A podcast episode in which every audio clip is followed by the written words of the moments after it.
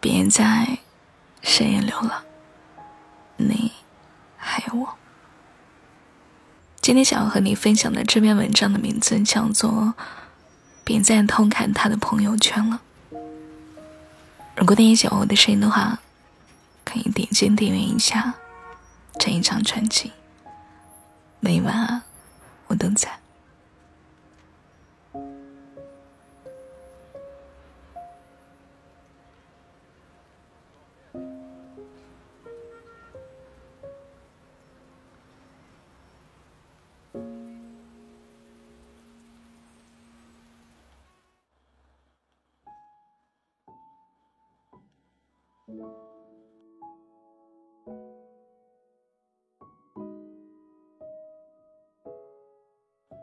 他上次发朋友圈是中秋节，照片是一张满月，没有文字。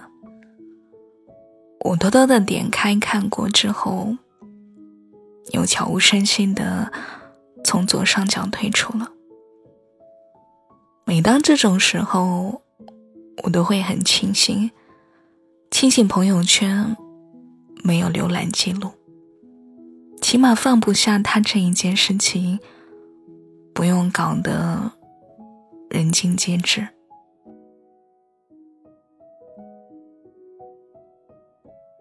大概是因为最近的节假日比较多，哪里都比较热闹，所以比以往更想他了一点。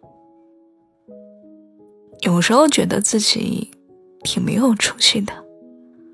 这都分手一年了，早就过了那种为一段感情今天天上，明天地下的折腾阶段了，却还是忍不住的一次次点开他的朋友圈，想看看他之前离开我之后过得怎么样，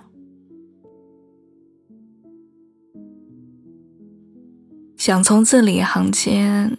揣摩出我在他心中是不是还有几分重量？印象最深刻的是他过生日的那天，我临近零点的时候就开始在对话框和朋友圈之间来回切换，想说如果他今天发东西了，那就顺其自然点个赞，或者是说一句生日快乐。不多说什么，也不会显得突兀。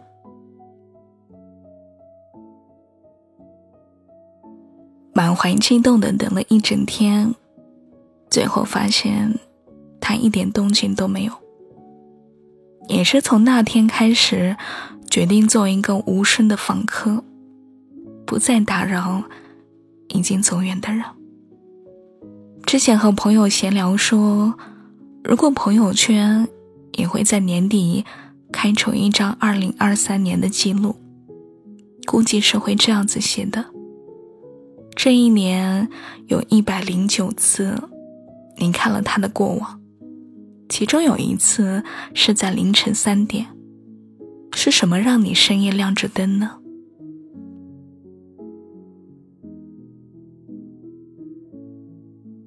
朋友笑着调侃我。还能是因为什么呀？放不下呗。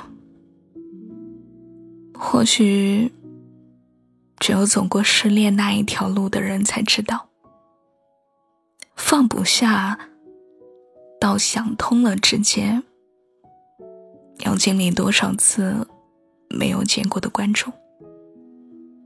会关注他换了新的头像，会进视频号，看他刚才点赞了什么。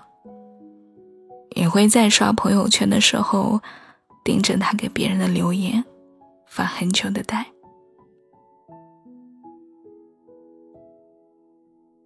从分开的那一刻起，他就像一个移动的光点，总是能够从各个角落瞬间跳入我的眼睛。有时候，你明明知道主动离开的人不会回头。却还是忍不住的站在原地不肯走，我经常在半夜面对自己的时候，才发现，比我忘不了他更让我难过的，其实是我希望他不要忘了我。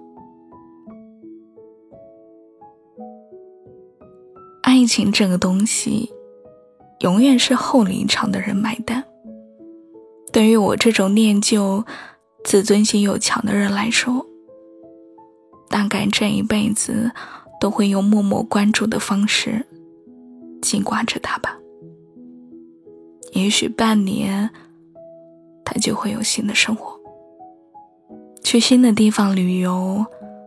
再过一两年，他可能会遇到对的人，也会在某天分享自己的婚礼邀请函，然后幸福的做一个小孩子的爸爸。从他的朋友圈的主角，到他生活的旁观者；从跟他一起幸福的人，变成希望他幸福的看客。然后，我们的缘分就真的尽了。我不知道在这个世界上，有多少人像我一样，藏在朋友圈的浏览记录里，小心翼翼的消化着自己的爱而不得。可是我知道，他们一定会懂我想说的那种心酸。一来心酸放下，怎么这么难？二来心酸自己骗自己的样子，可真够狼狈的。前一阵子看了一部电影，叫做《十二夜》。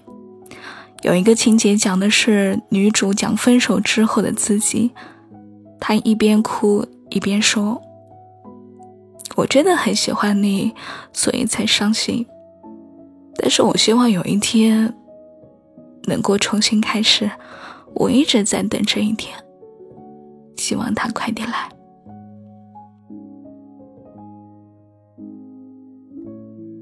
戏剧性的是。当他把所有心里话都讲完，扭头发现男主早就睡着了。你看，失恋就像是生一场大病，最后一定会好，前提是只能你自己一个人熬。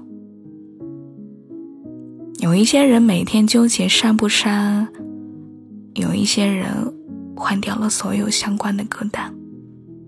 还有像我一样自欺欺人的相信，下一个月就会比这一个月少关注他一点，明年又会比今年多看淡一些。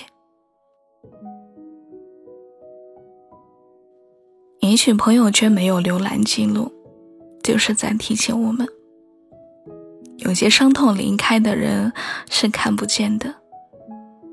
我们一次次的点开、下滑、刷新，无非是舔舐伤口的过程，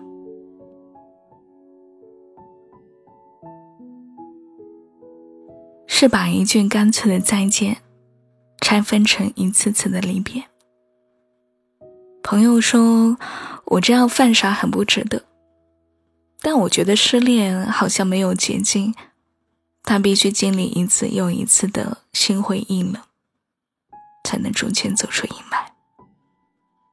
正因为心没有说明书，所以治愈的期限到底是几天呢？几个月，还是几年？没有人能够说得明白。坦白的说，直到现在，我仍然。偶尔的会在早上睁开眼的瞬间，觉得自己没有失恋，会有那么几分钟，以为他还在，然后马上意识到刚刚是一种错觉。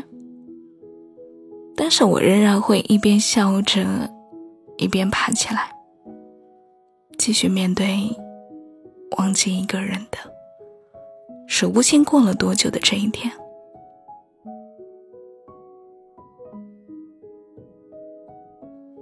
都说讲故事讲得好的人，总知道哪里是结尾。可是我的爱情，从来不是有板有眼的故事，所以我并不知道失恋的痛苦，到底要在哪里才能画上句号。至今为止，我也在等着，等自己不再做。他的房客的那一天。